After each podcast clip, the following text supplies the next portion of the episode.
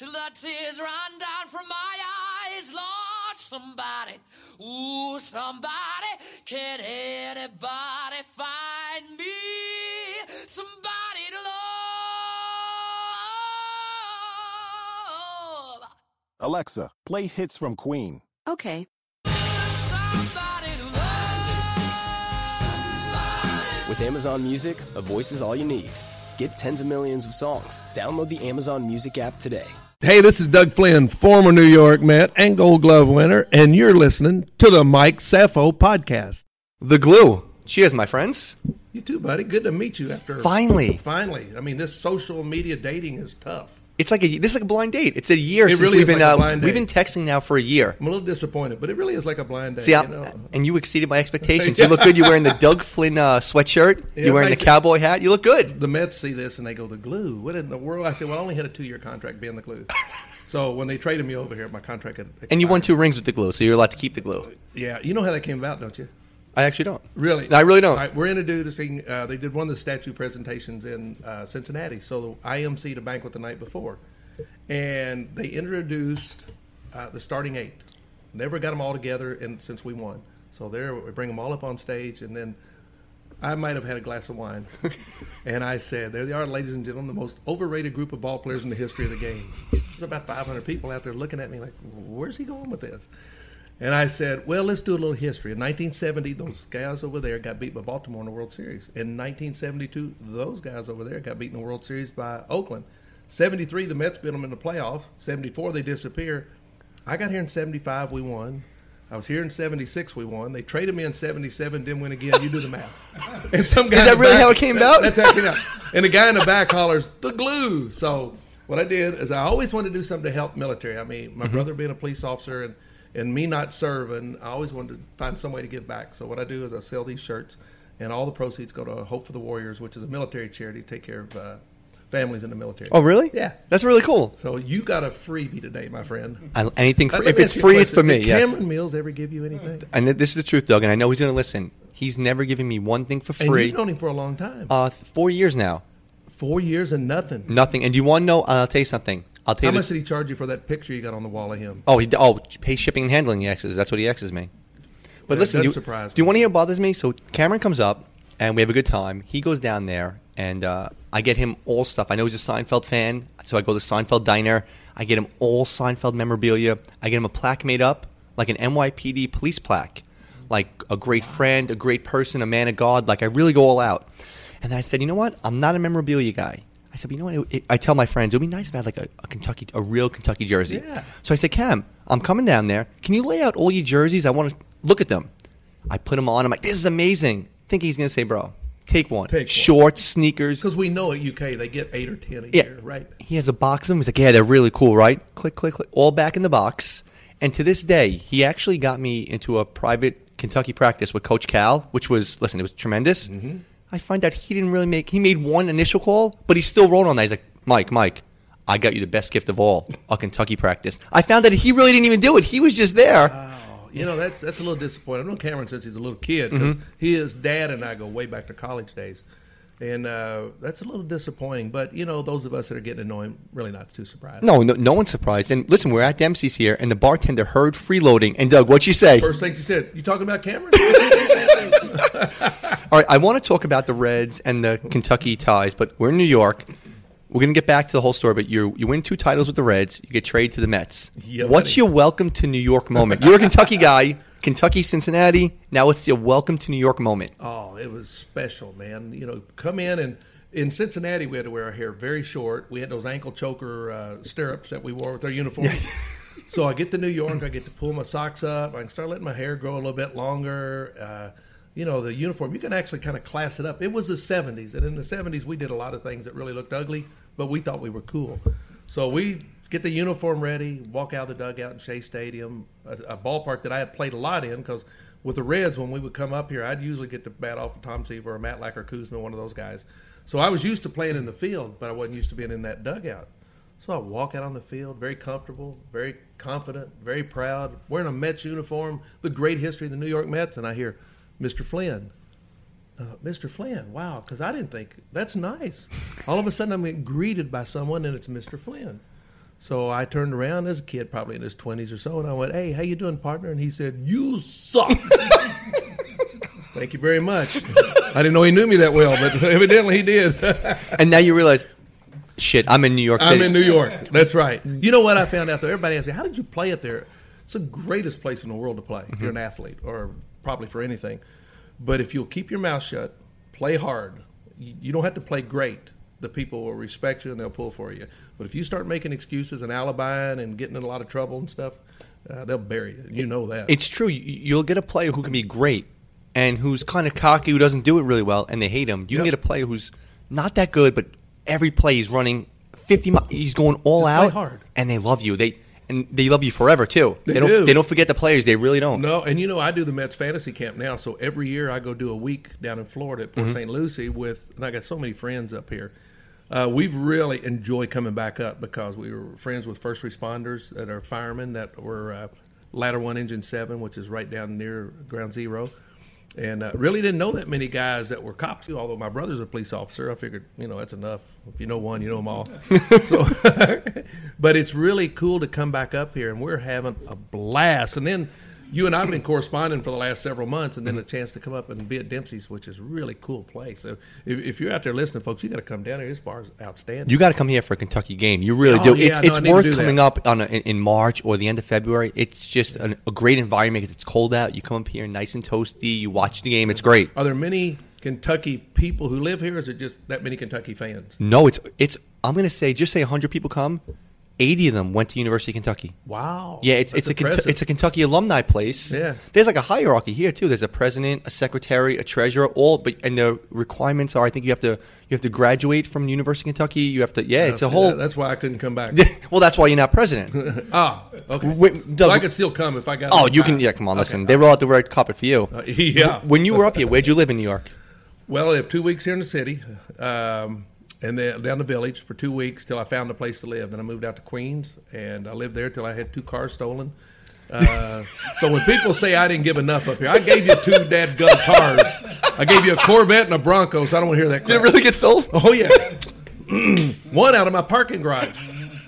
But then I found out that Bayside, Queens is like the stolen car capital of the world. It is. Julia. So, but that's – I had – So you lived down in the village? For 2 weeks. Was that wild? I think –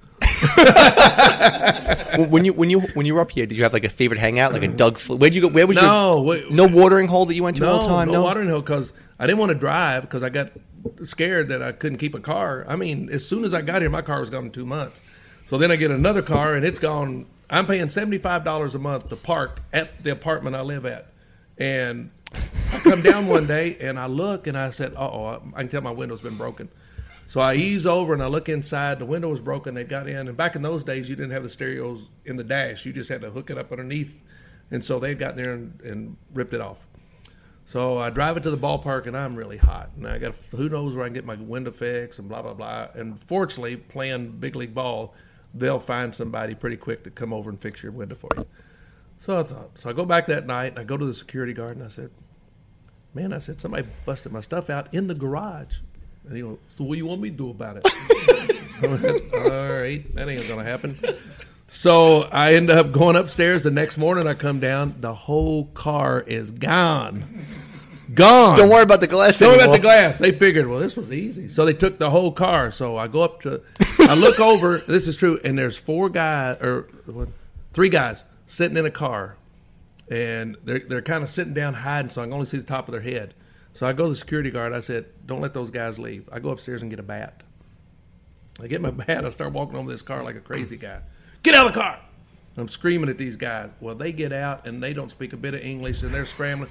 It's 3 of the workers that are sitting there having lunch break. Oh, come on. And I'm sitting there hollering at them, and finally I just said, you don't understand me. I don't understand you. But I never got my car. They found them. They didn't find the Corvette I had. I just got the Corvette when I was in 16. Now, this is how smart we were back then. I'm making $16,000 a year. That's my salary, playing big league baseball. So I gave $8,000. Then we win the World Series, and I get $14,000. So I take $7,000, give it to my mom and dad. I take $7,000, buy a Corvette. Brilliant. Smart move. That's a good investment move. Yeah. I had no money to pay for insurance, gas, apartment, none of that stuff. But the car looked good. But I looked good. You looked really good. Yeah, I was styling, man. How hardcore was the New York media? Was it bad to you?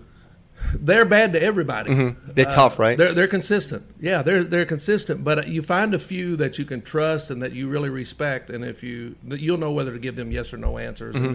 And then the other guys you can elaborate. I mean, but I think for the most part they were very fair. You just had a couple of guys that they hate everyone. Yeah, they hate themselves. They do. They're unhappy in life. And so they got to rip you for whatever. I remember after I won a Gold Glove in '80, we go to spring training in '81, and first game. In spring training playing the Phillies. So a guy hits a real hard ball at me, hits about 3 or 4 feet in front of me, takes a hop, comes up, hits me in the shoulder and in the jaw. Okay. They give me an error. I don't care. It's first game of spring training. Mm-hmm. A couple innings later, ball hitting a gap. I go out, I catch it, guy's going to third, I make the throw as he's running, my ball hits off his hand and just sort of kicks off. So the guy who hit it goes on to second base. Error number 2. Okay. So now I win a Gold Glove that year, first spring training game. I got 2 errors. Doesn't cost us any runs or nothing. But the headlines in the New York paper, golden boy, not so golden. Really? I'm thinking, wow. So I go to the writer and I went, that didn't have anything to do with it. I said, why would you write something like that about me? I've never done anything to you. He said, oh, we don't do the headlines. We just write the story. Wow. And I went, that's a great cop-out right there. Well, that's like when Torre wins in 96 with the Yankees, 98, 99, 2000. 2001, they lose Game 7. Luis Gonzalez gets a base hit. Yeah. And in 2002, I remember the spring training, like, Joe, how can you come back from after last year? You guys got to do better. He was 1 out away from the World Series, and they were like, I know you have to improve on last year. And it's just... How great was he, though? Oh, he was loved here. Till the end. Now, remember, the sad thing is... After a while, it's like, all right, we need change, but he was loved in 96. Yeah. He knew how to manage these guys. Oh, local guy. That's all that matters. See, local guy. The local guys, I mean, you could tell the difference. I mean, Joe was our player manager when I first got here in 77. And then he ended up just being the manager after that. And then they were dismantling our ball club so bad. They were taking all the guys away. I mean, they already got rid of Tom Seaver because that's when we came over. Then they got rid of Matlack, who went to Minnesota and won 20 games. Not Matlack, but Jerry Kuzman. Okay. And then Matlack could still throw, but we had Mike Scott. Well, this was before Mike Scott became Mike Scott. The Mike Scott from the 86. We had Jeff Reardon, who before he became Jeff Reardon. When he went to the Twins, didn't he dominate with the Twins? Yeah. And he ended up breaking all kinds of save records, and Scott learned how to throw that little cutter. the scuffer, they said, right? Nah. And then, so we had some talent there, but we had a lot of young kids that were getting a chance to play. We weren't very good. We had Lee Mazzilli, nice player, local from Brooklyn, was there in center field. And then we went and got John Stearns and I were both young. Kingman was there for a little while. And then shortstop's like a revolving thing. They had Frank Tavares for a little bit and Tim Foli for a little bit. And then Lenny Randall was at third. And so they were really getting rid of all the team from 73 and starting to give us a chance to play. And there were some guys, and they weren't going to spend any money. Mm-hmm. That was obvious. Although, the money thing is so ridiculous now. I made $16.5 my first year, $19 my second year, because that's where the minimum went to. But you played for the Reds, won a championship. You didn't make millions and millions. No. That's a perception. Everyone thinks that. I know. Back then, you didn't. And then on my third year, I went in, and I'm thinking, all right, we got back-to-back World Series. I got an extra $14,000, $30,000 in World Series share for 2 years. And they thought that was the bonus. So I went in and said, all right, I want $25,000. Oh, okay. $23,000. No, Mr. Wagner. I said, I want $25,000. $23,000. You want to go home? So I said, oh, 23. Sounds good. 23, you agreed on 23? Third year in the big league with $23,000. And when you talk to the players today, they went, you all played 162 games for that kind of money? I went, what would you have done? Mm-hmm. You didn't have agents, and it was usually just year-to-year contracts. Wasn't a lot of multi-year deals. So the game has really changed. I think the minimum this year is 509 going to 580. And someone had the nerve to say, would you like to still be playing, you think? And wow. The one thing, because baseball, college basketball and baseball, my two, like I wake up in the morning, that's all I care about. And, of course, Julia. Mm-hmm. I feel that a lot of players now don't realize. Like, you don't mind being third, do you? Oh, she knows. I would accept it. She's accepted. No, she's accepted it. Like, they don't realize what like Kurt Flood and these guys did for the like, you know. And it sucks. A lot of times you'll bring up the name, like, oh, okay, but like they don't know who he is. No, they don't know what he did. He lost his career. Yeah, the reason they live in the penthouse on 50th is because of Kurt Flood. Exactly. Yeah, and he's the very guy. I saw him years later in an old timers game, and he came by, and I mean, it was. All of us who were veterans that appreciated the game went up to him and just thanked him. Mm-hmm. And it was so special to meet him because I'd never met him. I knew, you know, met Lou Brock, but played against Lou just a little bit, but I didn't know Kurt Flood at all. And he was a talented player.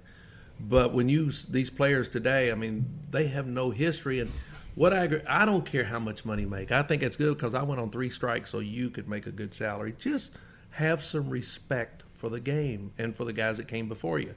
When people say, what would you be making now as an everyday second baseman, a Gold Glove winner? I went, I don't know. What would Clemente be making, or Mays, or Mantle? It's all relevant. That's a great answer, because imagine what they would make in these days with the numbers they put up. So I don't judge, but the thing that aggravates me is when I walk into a Reds clubhouse and you say hello to a couple of guys and they won't speak to you. Or you come up here, which the Mets don't bring me back up here anymore. Uh-huh. But when I'd come up here and they say, well, you're not allowed in the clubhouse. Ooh. What? What? And you want to bow up and say, all right, I'm not quite sure, but you don't have a whole lot of second basemen that won Gold Gloves. Yeah. Why do you not want to allow me to come in there just to say hello to the guys? But it's a new group of people that have taken over. Here's why I think it's really screwed up all pro sports, is when the players quit policing the game. Mm-hmm. Okay. Because you look back, when I played, I don't care what team I was on. I hit a ball one year against the Pirates on AstroTurf, a little bloop, and it bounced real high. So I started to go to second, and I didn't go. I eased back towards first base, and then Willie Stargell was playing. He started backing up, and he just ran right on top of me. And I looked up at him, and I went, did you not see me? He said, oh, my fault, man. I thought you would have been on second. Good lesson. Mm-hmm, mm-hmm. I should have been. Mm-hmm. But he wasn't on my team. He was protecting the game. And now you see an argument, and the first thing they do is look in the dugout. And then they'll go up to the front office, then they go to the league, and then you got a video, and you got all that crap going on. I don't like that. I don't like the way they changed the game around, like the play at second base, the Utley play. Now everybody can turn a double play because you don't have to worry about getting hit. Mm-hmm. You know, everybody can stand in there at the plate now because you're not allowed to throw inside. I mean, it's a different game. The integrity of the game is gone. Like, the rules amongst the players are gone. That's right. The play at the plate, the Buster Posey rule. Now, Buster had himself in a bad position.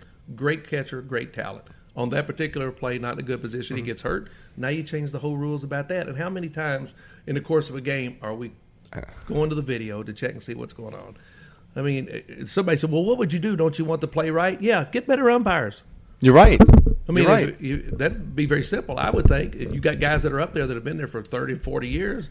Hey, thank you for your service. Now get some good guys that can come up and know the difference between a ball and a strike. What do you think of the state of the game right now with the younger players? You enjoy the game now? Because you watch it completely different. You don't. I don't. I enjoy some of it. I enjoy watching Houston. Houston this year showed me how the game could be played with enthusiasm, having fun, teamwork, pulling for each other. I like that. The game's become too individualized because of statisticians galore. We've come up with the Saban, all this. What? No, are you kidding me? So everything now is a stat. You know, it's not a win and lose. It's you know, what did you eat the day you had 2 eggs over medium and sausage links, not patties, but links. And they got a stat for everything, and so guys are really conscious of it because people keep throwing it back up into their face instead of just letting them go out and play the game and have fun with it. That's one of the great things about when we played in the 70s. We weren't very good. But every night when we went to eat, there'd be 3 or 4 of us going out to dinner. Now you look at them, and there are 3 or 4 of them. Attorney, mm-hmm. A nutritionist, physical therapist, a psychologist, a psychiatrist, you know. And the camaraderie of the game is completely gone. It's not like it used to be in a lot of teams. And the team that can put that back together and have fun like Houston did that wins. Is a team that's going to win. And that's really what it comes down to.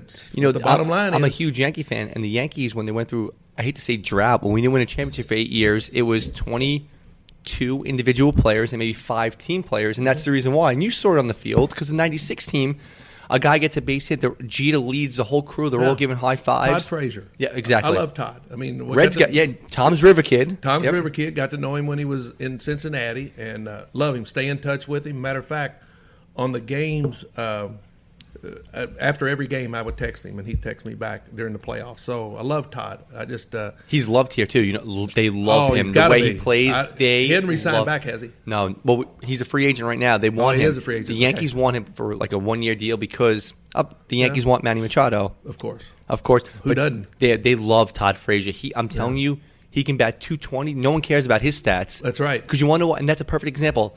No one said, "Oh, what's Frazier batting? .223." Yeah. Because when a base hit in the gap, he's taking two. He's always dirty. They love him. And that's not fake. When you see that stuff, that is genuine. We went on a cruise with him.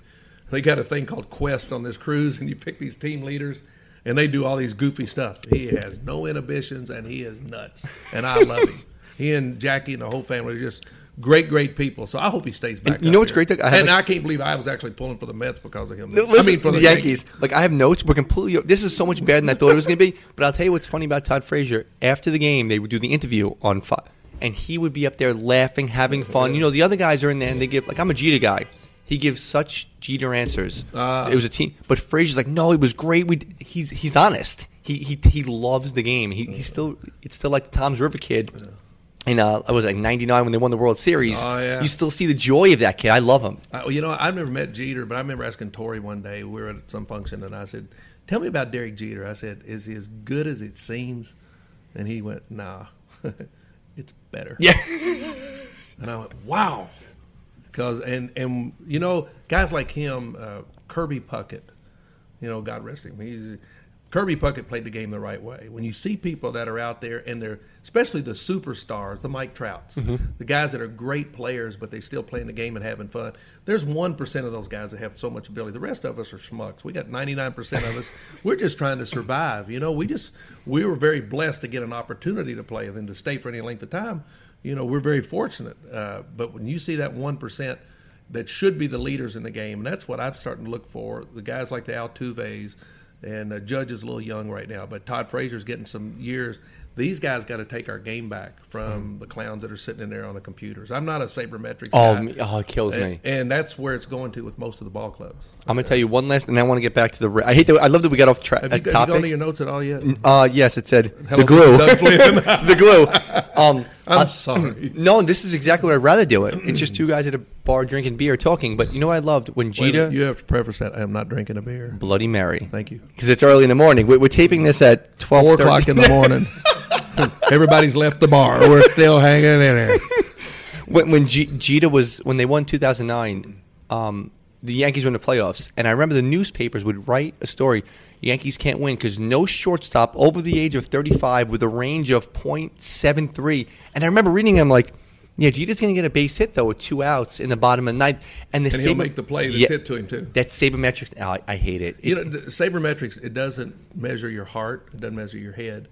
But the guys that are locked into it. And remember, Doug, when it's you're a game in May 18th in San Diego, it's no big deal. When you're in New York, October 7th, the fans are screaming at you. It's like, I don't care if you bat .330.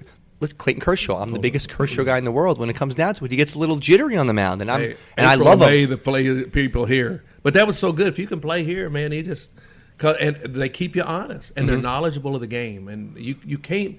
As an athlete, you've got to love that. And it's like, I don't know, Tito Fuente said one time, he said, you know, you play ball in New York. He said, you go 0-for-4, everybody in the world know it. You go 4-for-4, everybody in the world know it. So it's the same, you know. I loved it. Pedro Martinez was on WFAN here with Mike Francesa, and he said he was in Boston, and the media's on them. He said the difference with New York is that they'll call up and be like, can you believe it was a 2-1 count, and so-and-so bunted? And they said they went 20 minutes on if they should have bunted at the – they went pitch by pitch, and no other city in the world does that. It was 2-1. Why? I want to know right now why Lenny Dykstra is bunting 2-1. And then they break down pitch by pitch. I know. Well, walk down the streets. There's no other town in America. You walk down the streets, and you're going to see the memorabilia worn on people's heads or jackets or whatever. I mean, don't see a lot of Mets stuff. See a lot of Yankee stuff. Yeah, in fairness, though, it's split. A few years ago, when they went to the World Series with the Royals, there was a lot of Mets stuff, a lot of new Mets stuff. You can tell it was new stuff. I'm a diehard fan, so that's a Harvey jersey, and the tag's still on it. Don't tell me that. That was it looked like they were going to go to the World Series for years in a row back then, and then you never know. That's another thing that's the beauty of the game. You just don't know to tee it up. All right, now we're gonna. We did the New York thing, and because I went on Wikipedia, and because I try not to read. Oh, and they never make a mistake. I was gonna say the internet never lies, Doug. I know, and like when it had me for years, born in Albany, New York. Yeah. Oh wait, hold on. Of course, I was gonna say growing up in Albany, but. Well, you should know that when you hear me talk. Yeah, and the cowboy hat. And the cowboy hat. But it is 4 in the morning. Oh, you're talking about getting some looks. We're thinking about opening a Western store up here. Oh, you would kill it. Because I don't know if people are looking at us like, look at those two clowns or, hey, they ain't a bad look. So. But you know what's funny? If you walk down to the village where you used to live, sir, where'd you buy that? They'll buy it off you because they would think that's a new hip style. It's like, we saw two dudes. That's a new style. We're getting it. Well, we had one of your cops stopped us the other day, and he says, y'all ain't real cowboys because you don't have your boots on. We said... Yeah, it's because we got blisters on our feet from walking yesterday in our boots. That's why. So now I try never to do too much research because I don't want to be like a generic interview. I'll correct you when you give me something to say, right? Is this true? No. It's all bullcrap. You played. Did you walk on Kentucky basketball? Because here's the deal. They had signed a guy to play basketball at Kentucky that was his name was Rick Derrickson, great baseball player. From the time he committed to the University of Kentucky, he ended up being drafted by the Cleveland Indians. So he signed a contract with the Indians. So it came time for school to start in the fall. I had no scholarship offers out of high school. And I get a call from Coach Joe Hall. Doug, this is Joe B. Hall. Yes, sir. We'd like for you to play basketball at the University of Kentucky. And I went, all right. All of my friends imitated Coach Hall and Coach Rupp. Okay. I mean, everybody did. So I said, I'll play along.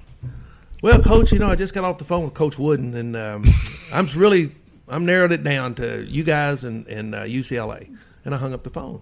So the phone rings a little bit later, and I hear my dad say, hey, Joe. No? He did what? He hung up on you. No, I don't know why. He seems all right. He didn't say. And he said, no, we'll be home. So my dad comes in and said, what'd you hang up on Coach Hall for? I said, I didn't know that was Coach Hall. He said, well, he and Dickie Parsons, who was a baseball coach, were coming over. So he came over, and because they'd signed 4 guys to play basketball, scholarship guys, their 5th guy was supposed to be their point guard, signed to go to Cleveland. So it was late in the year, all the players they wanted. I was a local kid. They needed somebody to be a point guard. They offered me a basketball scholarship. If it didn't work out, I'd get a baseball scholarship. As it turned out, I started every game on the basketball team. And then under Coach Hall, a freshman couldn't play varsity back then, but the varsity team had Dan Issel, Mike Pratt. They were ranked number 1 in the country, so we scrimmaged them every day. So I go to the baseball team. I only got 9 at bats, and when I went to the coach and asked him why, he said, "I just don't think you're big enough, or strong enough, or quick enough to play Division I ball." And he was probably right because I was 5'8" and 145 pounds. So I went to a junior college the next year, and I grew 2 or 3 inches and gained a little bit of weight and started maturing a little bit. And then, so you left Kentucky? Yeah. Then I went to a tryout camp is how I signed. So what you left, and I'm sorry to interrupt you, because you left Kentucky basketball playing on Coach Hall to go to junior college. You loved baseball that much, or no, you thought more? They helped get rid of me. Okay. There's a way that if they don't want you, they can usher you out of the system. And I got ushered out of the system. Okay. Is it true that you actually really went to a Reg tryout? Yeah. Really? So you go to Reg tryout and you make the team? Well, I had some friends woke me up. I had the only car. I thought this was a bullcrap story when I read it. Okay. Hey, Brad will attest to that. Of course, if I lie, his job is to be here and cover it up anyway. So, but I had a 61 Corvair in 1970. Was it stolen? Nobody stole it. I stole it. I paid $200 for my uncle Chigger, and I drove down to. So I had the car, and if you've never seen a '61 Corvair, the engine is in the back. So when people say, "What's under your hood?" you'd say, "A spare tire." And so I would drive. So my friends woke me up to go to Richmond, Kentucky, because where I went to school was dry. So we wanted to go to a wet place and hear some little group called the Exiles play. And for those of you who don't know who that is, they are now exiled. They had a song called "I Wanna Kiss You All Over." You don't know that one? I don't listen to music. Yes. Oh, yeah. I don't. Oh, Cameron might have been right about you. Yeah, I don't listen to music ever, like ever. You never heard "Kiss You All Over"? No. Did you ever see? It's been used in a couple of movies. You're gonna get mad. I don't watch movies. I've only seen maybe 10 movies my whole life. I only watch sports and documentaries and read books. Yeah, I don't watch movies. You one of them educated fellas, huh? No. But I don't watch I just watched The Godfather for the first time. And we're going to pull up "Kiss You All Over" for you before I leave here. I'll pull it up. Right. Okay. So Exile is playing in town. And my boys drink a little bit. It's just called Exile. Exile, "Kiss You All Over." And they'd had a few. So we're coming back home. Now they've all got we got 5 cases of beer and 5 things of whiskey, because you can get, if you have a case and a fifth, you can't get caught for bootlegging. Is that correct, Brad? I don't know. Okay. Right. So, well, let's assume that for the story's purposes. So we get pulled over. You went from personal consumption. That's the okay. So we're driving back, and we get pulled over, and the cops gets. He says, "Step out of the car." I step out. He said, "You been drinking?" I said, "No, sir." He said, "Are those guys drinking?" I went, "Oh yeah, yes sir, betcha." And he started laughing. He said, "I said I'm the designated driver. I said it's my car."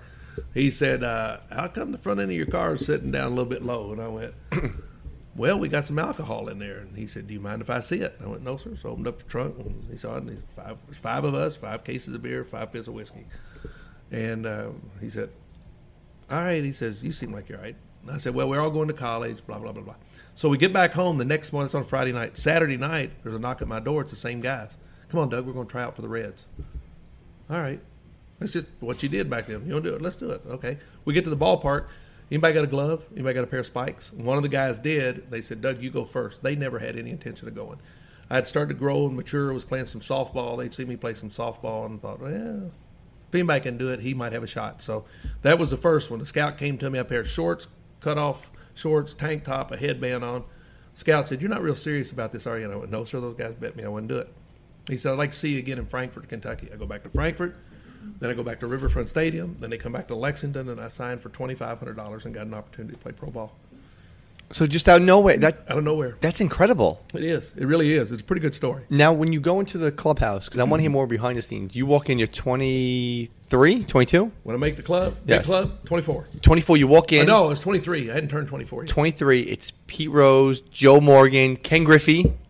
Senior. Yeah, how do you... Johnny Bench. And I told Julia, walking over, I'm like, he played with Ken Griffey Jr.? I'm like, no, Julia. Ken Griffey Jr. played 50 years. So you walk in with all these guys. Are you just starstruck? Like, holy shit. Well, when I first go to the minor league camp, I didn't know there weren't all those guys. They were already a step ahead of me. So I see... when I went down there and made the big league club, then that's when it really got a little bit of... Because I got invited to the big league camp, and... That's when I saw all those guys. I played my first year. I had a lousy year. Your first year in the major. First year in the major league is 72. I'm at rookie league ball, and while I'm at rookie league ball, yes, you are. And they say, "Doug, can you play third base?" And I went, "Yeah." So I go from rookie league ball up to Class A, and they put me at third base. Well, I never played third in my life, so I'm out there, and my manager's Russ Nixon. He goes, "Doug. Back up. No, move in. No, come over here. No, what are you doing, Doug?" The inning's over with, and he calls me and says, "You never played a game of third in your life, have you?" I went, "Nope." He said, "Well, what'd you tell him you could play third for?" I said, "Because I was moving from rookie ball to Class A. If you'd have said, 'Can you catch?' I'd have said, 'Yeah, I could catch.'" So he liked me. So that year I struggled in 1972. We go to spring training in 73. There's no way I'm going to be moved up because I didn't play that good where I was. And about 2 weeks before we broke camp, they moved me to Double A ball, which was a step up. Okay. And I got to there, and then I was able to make an all-star team and get an MVP on the team. And then next year I went to AAA and got MVP on the team and made the all-star team. And so now you're thinking, all right, I'm in AAA ball. I'm getting close. So I go to spring training. My first year I get, 2 bats or 3 bats. They send me back down in 74. So the season's over in 74. They call 11 guys to the big leagues. I'm not one of them. 75, I go to spring training, and I know that I'm going to get to play a lot because Concepcion and Morgan – were never in shape when they came there. They played themselves into shape. Concepcion was always late. He'd have a visa problem if he was in Miami.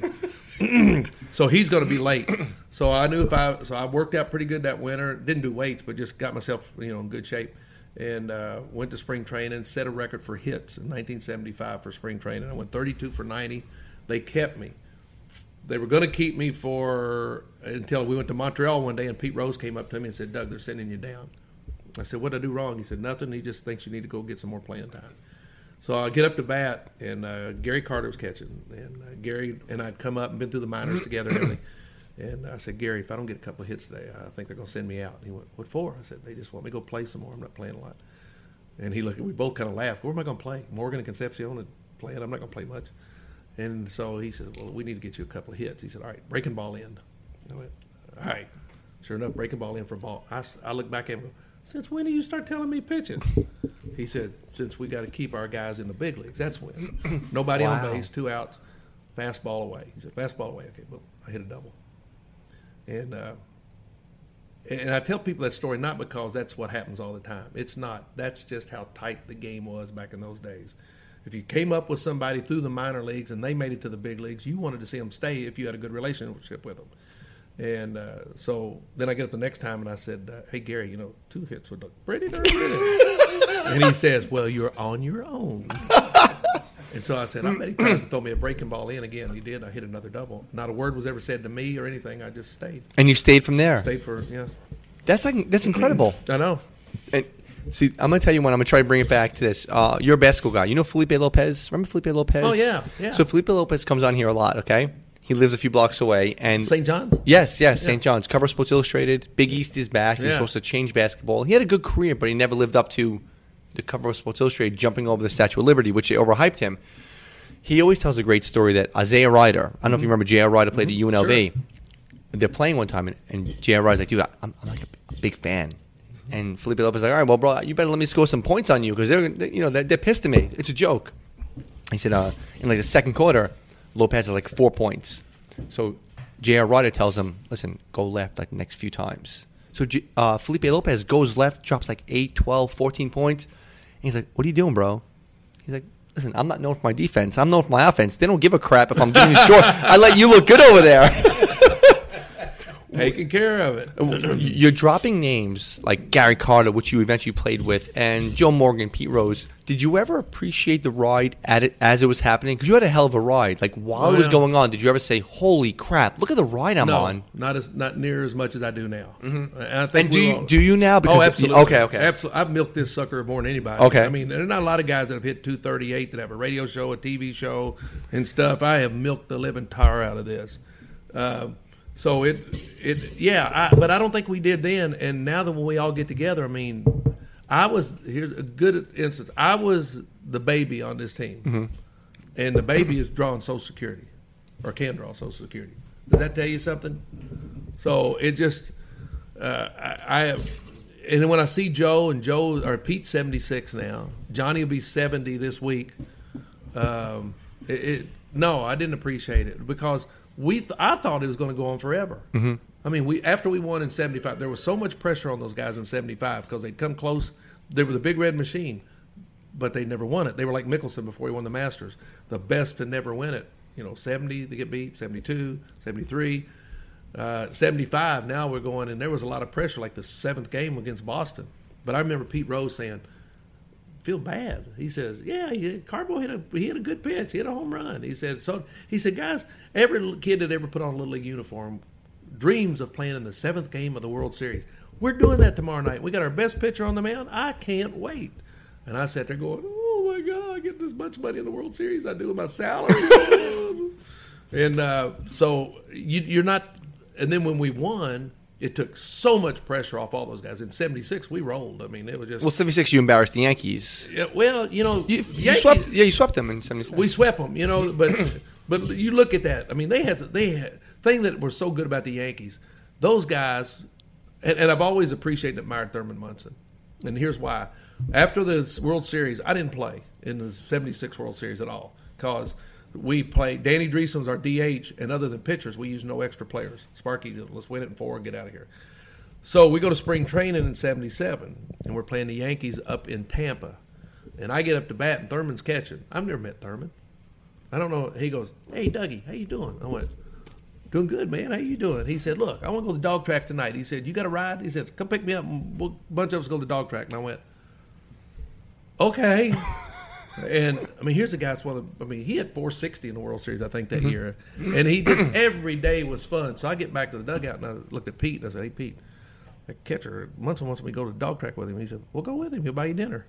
And I said, I don't know him. He says, well, get to know him. He said, Thurman loves to take care of the young kids that are taking care of the game. Wow. And so he had evidently heard that I kept my mouth shut then. And boy, I changed after a little. But I kept my mouth shut then.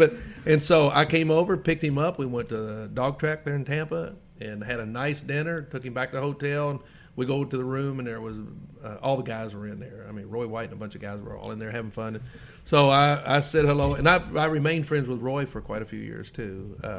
So it was, taking care of the game. The game was special then, and it's a lot more now, I think, because we're all getting older.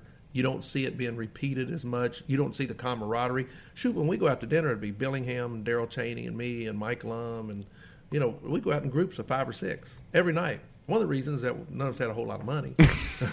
But that's just what you did. It's funny you say that because when I watch a game now with Julia, I always feel old because, not to get into politics or anything, but I watch SportsCenter and I'm like, they'll show, oh, so-and-so hit 3 home runs. Look at the play he made. But the Orioles lost 9-3. You don't know the score of the game. Yeah. They'll show 7 great dunks by Clippers guy. We'll say Blake Griffin. And then you look at the score. They lost by 33. So they're individualizing stuff, which bothers me. And I feel old. Like, we go to bed at night, and I don't watch TV. And she'll tell you, I listen to old baseball games on the radio.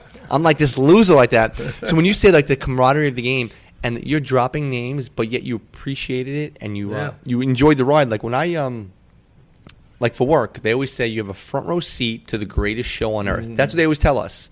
And, like I'm like, okay, I was 21 when I started. I'm like, whatever. But it's true, and I don't appreciate it, but now I do. I'm like, oh, yeah. Holy crap, that just happened.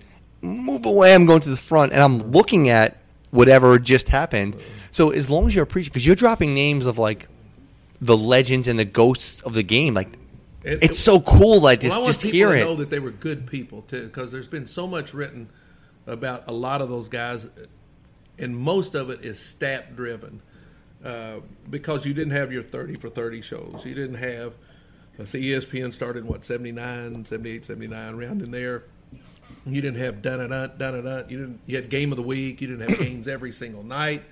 And now when I hear them say that so and so's the greatest to ever, you want to say, You might want to go look at some, but there's not that much tape to go back and find.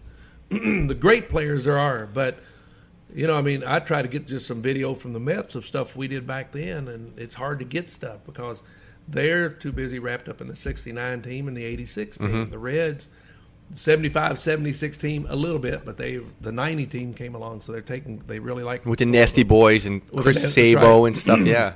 And they sold more. That's yeah. But, it's hard to top what we did in 75 and 76. But there was some great talent there. I mean, Cesar Geronimo was the best center fielder I ever saw because he made everything look so routine. He only won 4 Gold Gloves because you had Gary Maddox and a few other guys, but they were great, but so was Cesar. Was there one player that you thought was going to be a special player, like an iconic player, that didn't pan out for one reason or the other? Yeah, my roommate, Greg Sinatra. And you thought he was going to be Hartford, Connecticut. Okay. I love it. Well, I mean, Greg was the number 1 draft choice, but it wasn't his fault. He got injured, and he had knee surgeries and elbow surgeries and shoulder surgeries. 6'2", about 220, third baseman, had a cannon, hit with power, could fly. Went to a military academy up here somewhere. Is there a Fork Union or that might not be right? LaSalle, maybe? I don't know. Anyway, he went to a place, and he was a stud.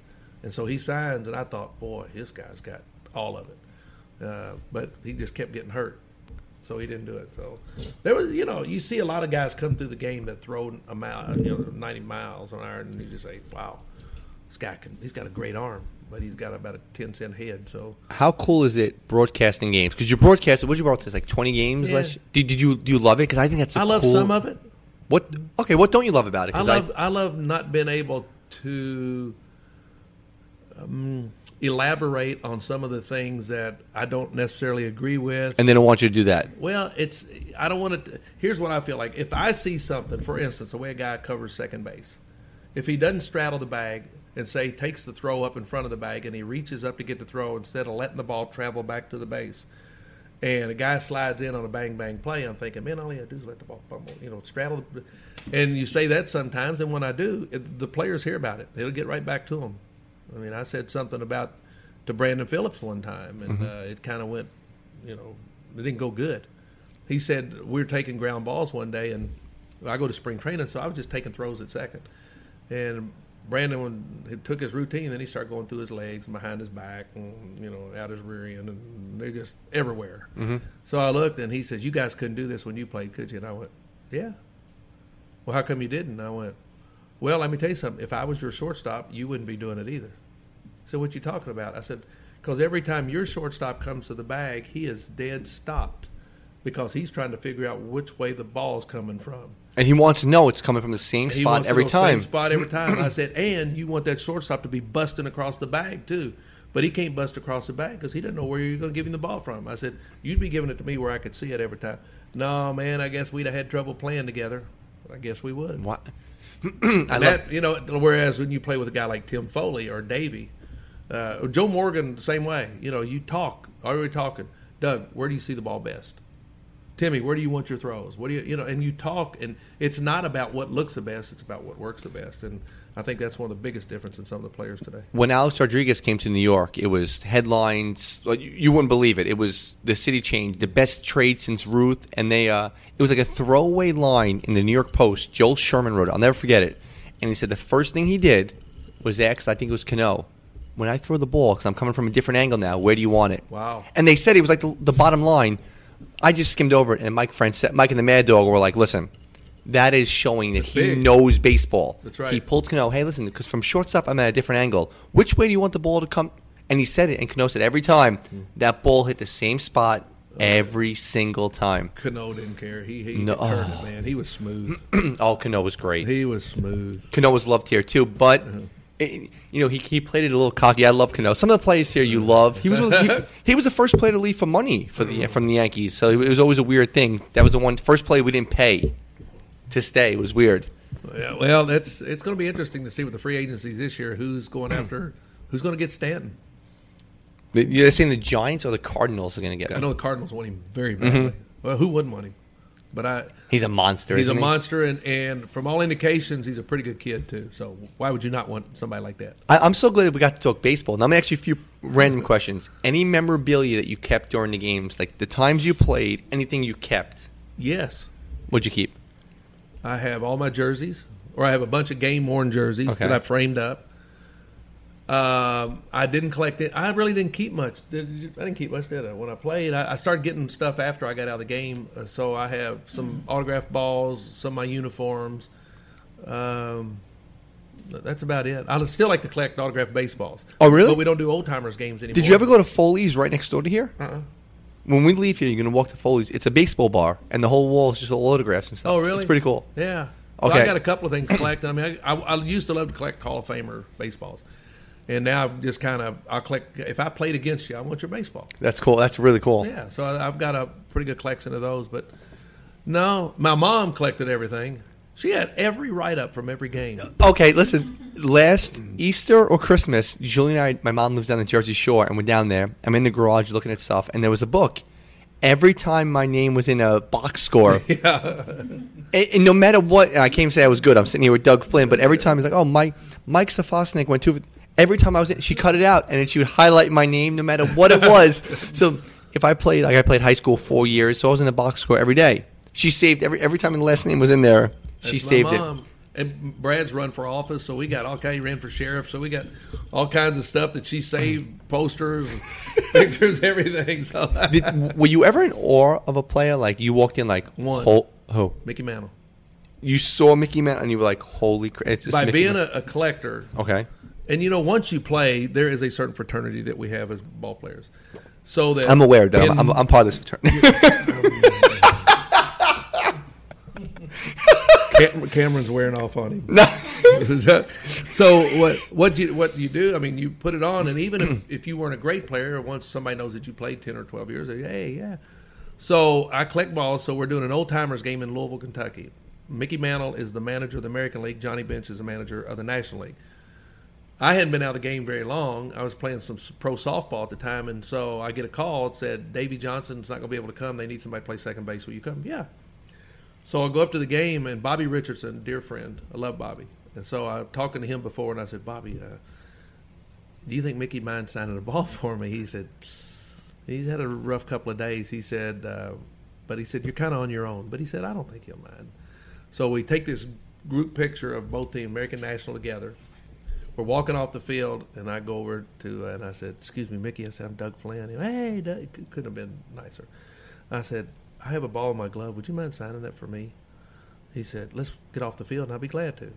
So we get off the field, and I hand him the ball, hand him a pick. Now, are you following him right now at this point? I'm walking right beside him. Yeah, you're not letting him go. You're not letting him leave. No, I got him. So we get to the dugout. We walk down in. I hand him the baseball. He's got a pen in his hand, and he's sitting there, and he's shaking pretty good.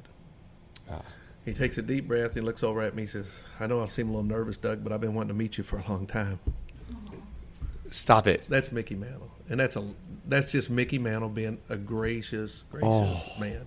And he signed the ball for me, and that's the only time I've ever been nervous around, somebody like that.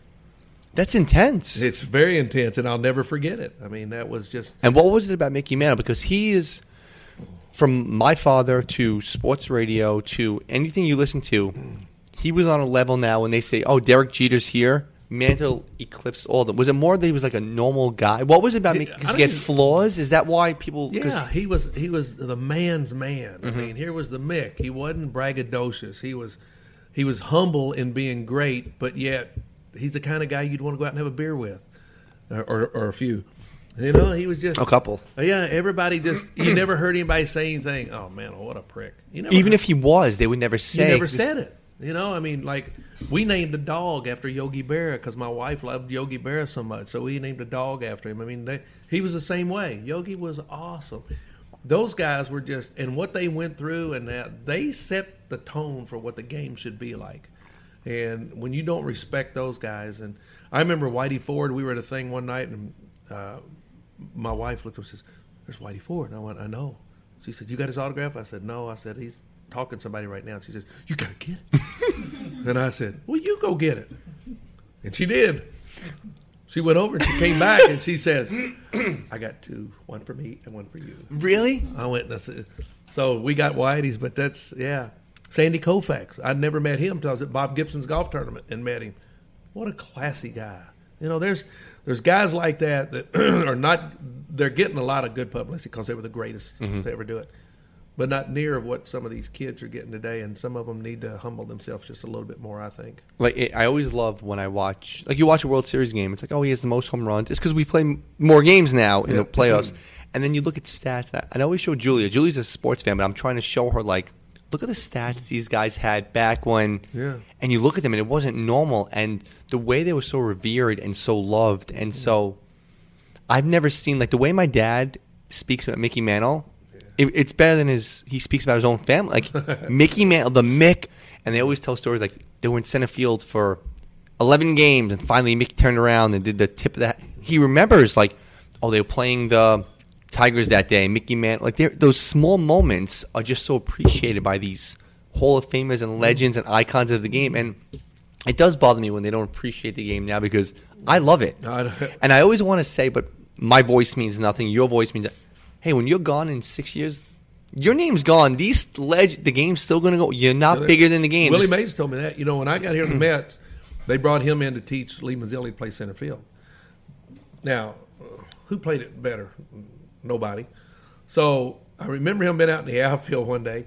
Excuse me. And he said, okay. And he had a real high voice. He said, all right. He said, come here. He said, now, the first thing you're going to do is, no, now after you've already checked out the win. No, the second. Oh, hell, hit me when I show you. and that he did it so instinctively that now to try to tell somebody else, Willie Mays couldn't tell anybody how to play like him. He did. I mean, he knew when a breaking ball was going to hit the dirt, he was going to hit it the second when he's on base. He was that good instinctively. And I'll never forget. So one day I sit and wait. I said, Willie, you got to be busy all the time. He said, no, man. I said, what do you mean? You're Willie Mays. He said, but I'm Willie Mays, the former baseball player. Oh. And he said, when you get out of the game, he said, it'll change. They find new people to hook on to, which is true. Oh, God, don't tell me that. That hurts. Yeah, I know. But it won't for some of us old-timers because that's the way we were brought up. We were brought up with the respect. We were brought up to appreciate. And you had to earn it the hard way. I mean, when Brad and I were growing up, I mean, our dad worked his rear end off just to provide us with a set of clothes to go to school, a set of clothes to play in. Were we poor? No, we weren't poor, but everything we had was worked hard for. So when you see kids today that they're handing out stuff to them, and you know your graduation is a car, new Lexus. You're going, my sophomore year of college, I'm driving in 1970. I'm driving a '61 Corvair. You know, but it's mine. $200 is mine. I paid for it. Worked for it. I just think we've lost a lot of that. I hope that and that's why now when you see a Todd Frazier or Jose Altuve or some of these kids playing the game, to Mike Trout, who love the game, who respect the game, that's all. I had two players that ever said thanks for going on strike so that we could make a kind of money. Chris Sabo, Kirby Puckett. Really? That's all. They came up. I loved Chris Sabo. You know, Chris Sabo number 17. Did you win number 17? Yeah. I have no life, Doug, so I'm going to tell you stupid random stats. You have no life. I already know that. I don't. Doug, let me ask you a question, because I hope I'm not – first of all, I made notes, by the way. I see that. Wow. Two notes. I'm going to ask you a question. I hope you're having a good time, because this is – for me, this is the coolest shit ever. Time, Brad? Yes. Well, Brad fell asleep. Right. I want to name a few players, and let me know – because I want to name like four things. Let me know who was better. For me, the best center fielder I've ever seen was Ken Griffey Jr. Mm-hmm. Who was the best you've ever – it might be you agree, or who was the best you've ever seen? I'm curious always, like, well, that's what I love about baseball. Like athletically, you could probably say Ken Griffey. Okay. As far as just making the game look easy was Cesar Geronimo. Gary Maddox was very good with the Phillies. Both of those, I mean, was that saying they had about him said 3/4 of the earth is covered. The other half is. The other bit is him. So Gary Maddox was tremendous, but so was Geronimo. So Griffey athletically. Okay, best right field arm for me was like Vladimir Guerrero had like a cannon. Roberto Clemente, Rocky Calavito. Okay, oh yeah, okay. Ollie Brown. How about best right-handed pitcher? I'm going to say the best I've ever seen, and I'm going to do a small dominating thing, was Pedro in the late 90s, because he was just. I heard he was, yeah, see, I didn't, but the best, well, I thought Maddox. The best pitcher was Seaver. Okay, how about best left-handed? For me, it has to be Kershaw. I'm the biggest Kershaw guy. Well, see, he looks awfully good, but from everything I've heard and just saw briefly was Koufax. Okay, and how about relief pitch? It has to be Mariano, right? You know, once again, their numbers speak for itself, so he probably would have been. But especially the postseason numbers were just stupid. Lolly Fingers and Goose Gossage and. You know, they were pretty good. Okay. I want one good Dick Gabriel story, because I think Dick Gabriel is – so I met Dick Gabriel a few times. Well, now I talk to him every day. Let me tell you the great story about – because I love Dick Gabriel. I think he's the greatest person ever. I speak Gabe, so – he he's like great. Gabe and I have done so many games together. We have such respect for each other. We're on the opposite ends of the political spectrum. Oh, I never knew that either, by the way, without getting into politics. I didn't know he was on one side. Yeah, I'm like, wait, Dick, really? You know, that's where Dick is such a pro. That is never – he never lets that come into anything. He's just a consummate pro. He's one of the most prepared people that I've ever seen when he comes to work. Mm-hmm. And he's got he's very gifted when it comes to using the English language. I am not. But he is, and we have a lot of fun with that. With how I got two stories about Gabe. We were doing a game one night, and it's live baseball game, and a question came in. We're taking some questions. One of them was, do you think soccer is hurting baseball? In that a lot of good kids that could be playing baseball have gone into soccer. And Dick asked me what I thought. I said, Dick, I don't want to answer that. Don't ask me that question. I'm not going to answer that. I said, because I didn't play soccer, didn't know soccer when I was growing up. We didn't have soccer. So I don't know if that's yes or no, and I couldn't give you a good answer. I said, don't ask me that on the air. Okay. Welcome back to the University of Kentucky. Doug, let me ask you a question. No. I said, well, Dick, since you ask, I said, I think soccer's just the beginning stages of communism. His face, he looked. So we go ahead and he went, no, really. I said, that's what I think. So we go ahead and we do. We go. Now I got people in my ear going, you can't say that. So we go to a commercial break, and he looks over at me and goes, what are you doing? I went, what did I tell you? Don't ask me about soccer. You asked me? Now, were you going to ask me another one about it? So we come back, and he says, Doug, he says, we were getting a lot of phone calls about your comment. He said, we've got some people here said they've turned off the game, and they'll never listen to us again. What do you think about that? And I went, well, they're obviously communists. No. He's never asked me again. Oh, really?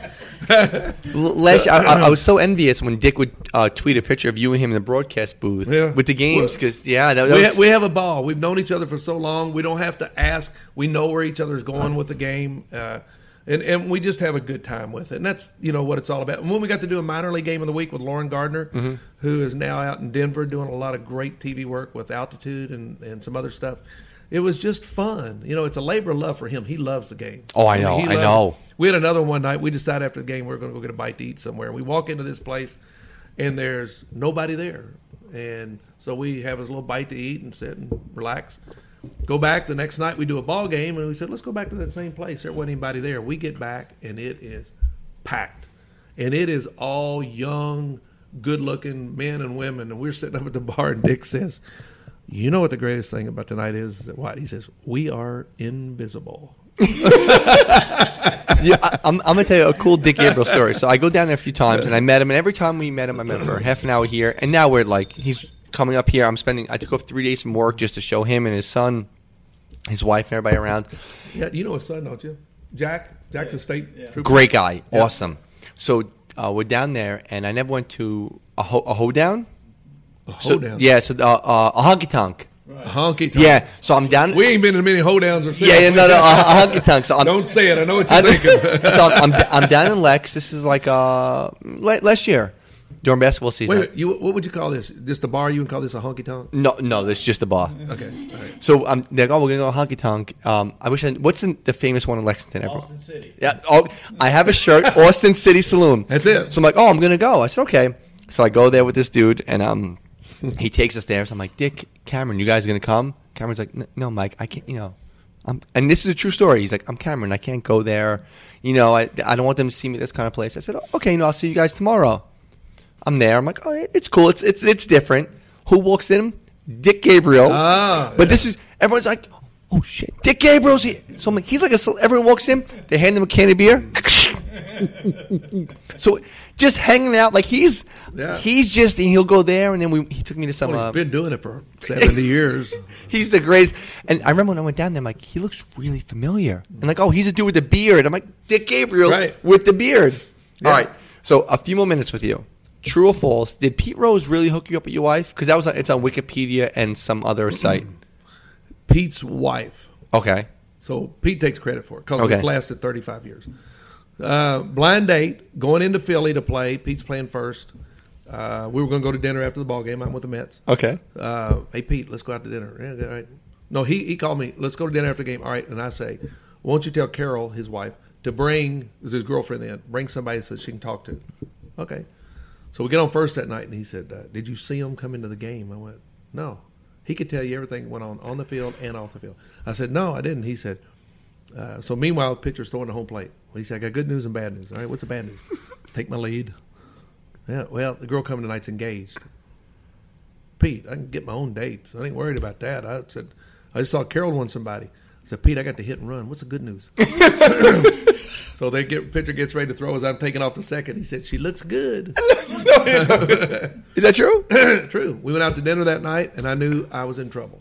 I just signed a 5-year deal with the Mets. This was 81, strike year. Mm-hmm. And I thought, I was happy. I wanted to finish out here. I wanted to be a part of something special as they started rebuilding, and I loved it. But when Mr. Cashin came in, he started making some changes, got rid of me and Mazzilli and Joe. We got rid of all of us same time. When did you sign the contract with the Mets? After the 80 season.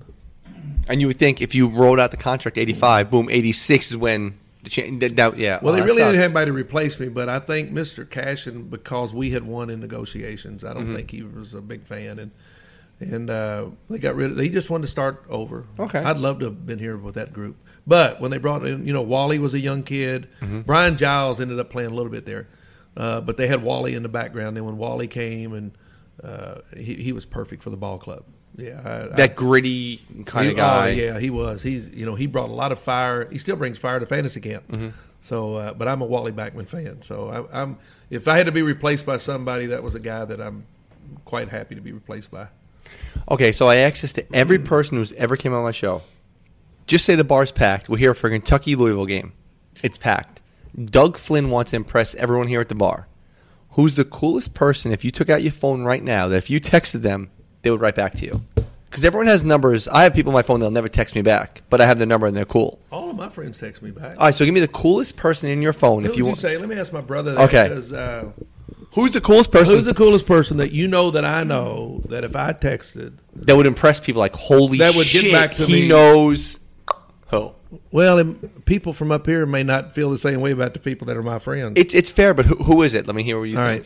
And I'll be honest, because I'm like, no, that guy sucks, or that's awesome. I would know. There's so many different people that give me one that would impresses you, like, oh my God, my brother knows.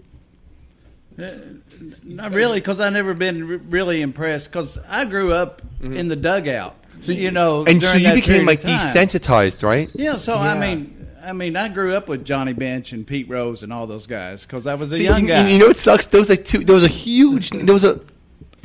iconic wouldn't even be. So if you texted Johnny Bench right now, he'd write back to you. If I called him right now, he'd probably answer. See, that's so gross. Oh, you want me to call him? No. You're gonna get him on my show. That's what. So Johnny Bench is probably your answer because that's a great answer. No, it'd be a good one, but I think any of them. Who are some of the people outside of baseball? Maybe. Okay, give me. I don't know because he doesn't talk. He doesn't brag about it. I go to his house one day. I don't go to his house very often, and I go in. He's not invited. Yeah. There's a gold medal on his wall, and I go, when'd you get an Olympic gold medal? I didn't even know he had a gold medal. So, I mean, that's, you know. So wait, but how'd you get the gold medal? In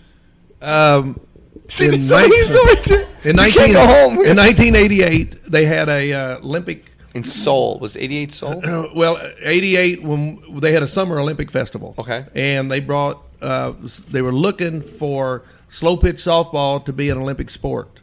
So they put together 4 teams of the 52 top softball players in the country. So they had north, south, east, and west. And I was on a team. We had a bunch of guys off of my regular season team. And then we added a few guys, and we went out and we won the gold medal. As it was an exhibition sport. But some of our guys misbehaved so bad that they're not going to do it. I mean, you're looking at guys that are, you know, 6'6", 6'7", weigh 300 pounds. They hit a softball 1,000 feet. But we used a deadened softball, which brought defense in. It played out in Oklahoma City, and we won the – Since you got a Hulkamania shirt on. Of course. He comes to Christmas one year at Mom and Dad's. He brings Randy Macho Man Savage. Who's a Louisville guy, I heard. Yeah, yes. Well, they played minor league ball together with the Reds. Yeah, but he's from Florida. Sarasota, Florida, right? You never know about him. He shows up. Now, obviously, it's not bragging. This is my one name drop, and it's not. I'm very lucky that I do this little podcast, and I get these like insane guests on. My phone rings at night, and I look. I'm like, oh, and like Jerry Cooney, the boxer. Oh yeah, he calls. I'm going to say twice a week. He called me up last week. I'm like, no, I still get like, it's Jerry Cooney, but I'm desensitized because I've had so many athletes, celebrities, authors on. Hey, what's up, Jerry? I'm bored driving up. So he calls me when he's bored just to bullshit. But he's one of the names I dropped as coolest person. Yeah. But Johnny Bench, good. Pete Rose is great. Well, see, I cheat, though, because I do a golf tournament. No, that's not cheating, though. Johnny Bench and I host a golf tournament with Matthew Mitchell, the women's basketball coach up at UK. Okay. And this will be our 38th year coming up. So when I got involved with the tournament, they had, I think, 16 teams. Now we have 50. So by playing ball and going to other tournaments, I can meet these people, and I start inviting celebrities to come. So, and then also Johnny has introduced me to most of the celebrities we know, like in the music business, the Gatlin Brothers, the Oak Ridge Boys. Oh, you can name anybody. Like I have no idea who they are. Yeah. We have to end it. Okay. And so, but like, you know, at my tournament the year before last, we had Jeff Foxworthy come, who's a good friend. And, you know, it's all those guys want to be ball players, and all of us want to be something else. It's funny you said that, because I have a lot of athletes that come on, and they all want to be in the music business. Yeah. I wish I was a musician. And all the other musicians are like, I wish I was an athlete. It's funny, you know. You always want to be on the other side. Oh yeah, yeah. But so we do that tournament. We bring in entertainers to perform. We have a really neat show. We raise a lot of money for charity. We raised close to $14 million now. So Are you serious? Yeah, it's serious. That's incredible. It is. That's pretty good. And it's all for children's charity, so it's pretty good. All right, so we're finishing up. Because I didn't do one note. I want to see if there's anything I want to hit on. Let's see. All right. Favorite. Here we go. I'll do favorite New York moment. Where did you live? Favorite New York hangout. New York media. Here we go. You played for, what'd you say? You played for Joe B. Hall, Rose, Griffey, Sparky Anderson. I wrote about. You won where are your World Series rings? Where are they? There's one right there. I saw. We're gonna take a picture with that. And my dad has the other. Where's your Gold Glove? It's in my house. It's cool. Right between the two World Series trophies. He's gonna know where your address is. No, you know what? I've already got my cell phone. Yeah, so I'm not. Yeah. I don't have your cell phone. We still write to each other on Twitter. It's weird. It's weird. I wrote. Brad, don't let me give it to him. Memorabilia, Dick Gabriel, Wikipedia, Pete Rose. Yeah, Wikipedia did for years. Had me born in Albany, New York. Okay. We finally got it changed. Okay, you know what? Here's the last one. Seeing yourself on a baseball card for the first time. Awesome. Like a real card, because we all had the little cheap cards. It was so cool. It is so cool. How cool, like, to be on a baseball card. It really was. It's so. My wife had them framed for me one year. I think there's about 30-something different ones, but it was really a neat little deal. It's cool. I won't lie. Of course, you know, I take so many jokes. I mean, I was not a very good hitter, and I got people say, hey, I got your card the other day. It cost me 3 cents. And I said, wow. And you know, your first response is to say, oh, how much was yours? See, that's what I would say.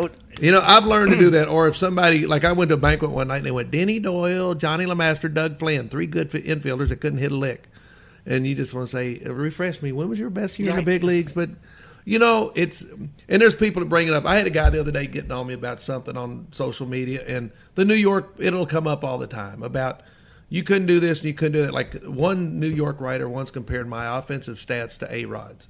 I said, you know, that's fair. Now compare my defensive stats with A-Rod's. That's all. Just make it fair. Two parts of the game. There's offense and defense. But as long as you have people in the media that think they can make a buck and they can get on somebody's. So now I'm not near as sensitive as I used to be. Yeah, and you know, that's what actually bothers me about media now. It's like you want to do stuff now for clicks and for hits and for and that's what actually sucks. It seems like there's I don't know if you know George Vecsey. Sure. Okay, George Vecsey came on here. Good man. Oh, he was the greatest. Good man. He came here. Were you here for George Vecsey, Julia? He's a good man. He would do the show, and then we just talked old baseball. He actually goes to Foley's with like 6 other old baseball guys, writers, and they just talk. And I didn't say a word for an hour, and he just told me stories. And he would tell me, he's like, I would sit at a bar in New York City, and next to me would be Duke's. They would just sit at the bar, and you would talk. And then when you saw them leave with a girl, that's it. There's no writing about it. And he goes, I would never write a controversial piece because I didn't want that. My integrity was saying, hey, I'm a baseball writer. But he sat here. We do the show because he actually lived in Louisville for a while. And the show ends. That's right. I knew that. Yeah. And the show ends. I'm like, oh, that was great. I'm like, oh, I guess he's leaving. And he sat here for an hour. It was 2 of us. We didn't say a word. We listened to him talk about old baseball. It was the that's the way the old days used to be. I say, I'm glad we didn't have integrity cell phones and all that stuff. It's just no pictures. You know, like no pictures, right now it's like, hold on, Doug. Yeah, I mean, you can go up and see. It sucks, doesn't it? And you can, I mean, whatever. You can blow it out of whack if you want to. I'm glad that we didn't have that because there was enough mess going on. Mm-hmm. I can only imagine what the players of today are doing. I mean, you got to be, I guess, so careful. But that's knowing your writers and the older good writers that you could respect, they would take care of that. They wouldn't mess with that stuff because one thing is they wanted you buying them dinner. And the other thing is that they had, you know, they didn't want to start stuff that was off the field. And Doug, here's the thing. In the morning when I get the newspaper still, or if I'm going online, I'm not reading the 12 controversial comment. I want to read the story. So I'm like, oh, this is an older writer, Joe Smith. I know he writes real stuff. Click. It's a real story. I don't care what so-and-so said about this political thing or so-and-so gave the I don't care. Warner Wolf kind of changed all the broadcasting. You remember Warner Wolf? Of course. Because I remember him coming on nights we were here. He'd say, the Mets were horrible. Let's go to the video. Yeah. And you go, let's go to the videotape. Yeah, and you go, oh, my gosh. And then you write on, we know we're horrible, but Warner, you're 2'3". I mean, you can't play the game. So, you know, and it's have a little dignity about it. Yeah, we're struggling. We're not that good. But, you know, we had a writer up here. I won't mention his name. And he would rip the snot out of us every day. And he kind of talked like this. And you boys are just not very good. All right. So one day we're at spring training, and Craig Swan, who led the league in ERA one year with us, he threw hard. Craig was out throwing, and I'm hitting some, and he hear, hey, you know, Doug, are you going to hit better this year? And Craig Swan, who's pitching, says, I got an idea. Henry, won't you get in there and take a few swings? And Henry gets in, and he puts a helmet on, and the first pitch went right behind his head. And Henry went, "What are you doing?" He said, "Henry, every time those guys get up to the plate, that could happen. That's just part of the game." And he may have messed his pants. I don't know, but and you're hoping what, but that he never came around the park as much anymore. But he still wrote bad. But I'm telling you, we were all. That's come in here and get a little feel for it. So. Well, I'll be honest. Listen, we're going to finish up. Dude, that was awesome. I hope you had fun tonight. I had a ball. Thank you, my friend, Doug Flynn. Thank you, sir. Thank you, Mike. Hi, it's Jamie, Progressive #1, #2 employee. Leave a message at the... Hey, Jamie. It's me, Jamie. This is your daily pep talk. I know it's been rough going ever since people found out about your a cappella group, Mad Harmony, but you will bounce back. I mean, you're the guy always helping people find coverage options with the Name Your Price tool. It should be you giving me the pep talk. Now get out there, hit that high note, and take Mad Harmony all the way to nationals this year. Sorry, it's pitchy. Progressive Casualty Insurance Company and Affiliates. Price and coverage match limited by state law. Here's how to play Sip, Peel, Win at Dunkin'. Just sip, peel, win. I want a doormat. Look more closely. I want a dog mat? Put on your reading glasses. I want a donut. There you go. Enjoy a large or extra-large coffee for your chance to win from millions of prizes like JetBlue travel certificates, Fandango movie tickets, or Fanatics gear. Just sip, peel, win at Dunkin'. America runs on Dunkin'. No purchase necessary. 13 plus ends 10-15-18 or while supplies last. For game, piece, and official rules, visit sippeelwin.com.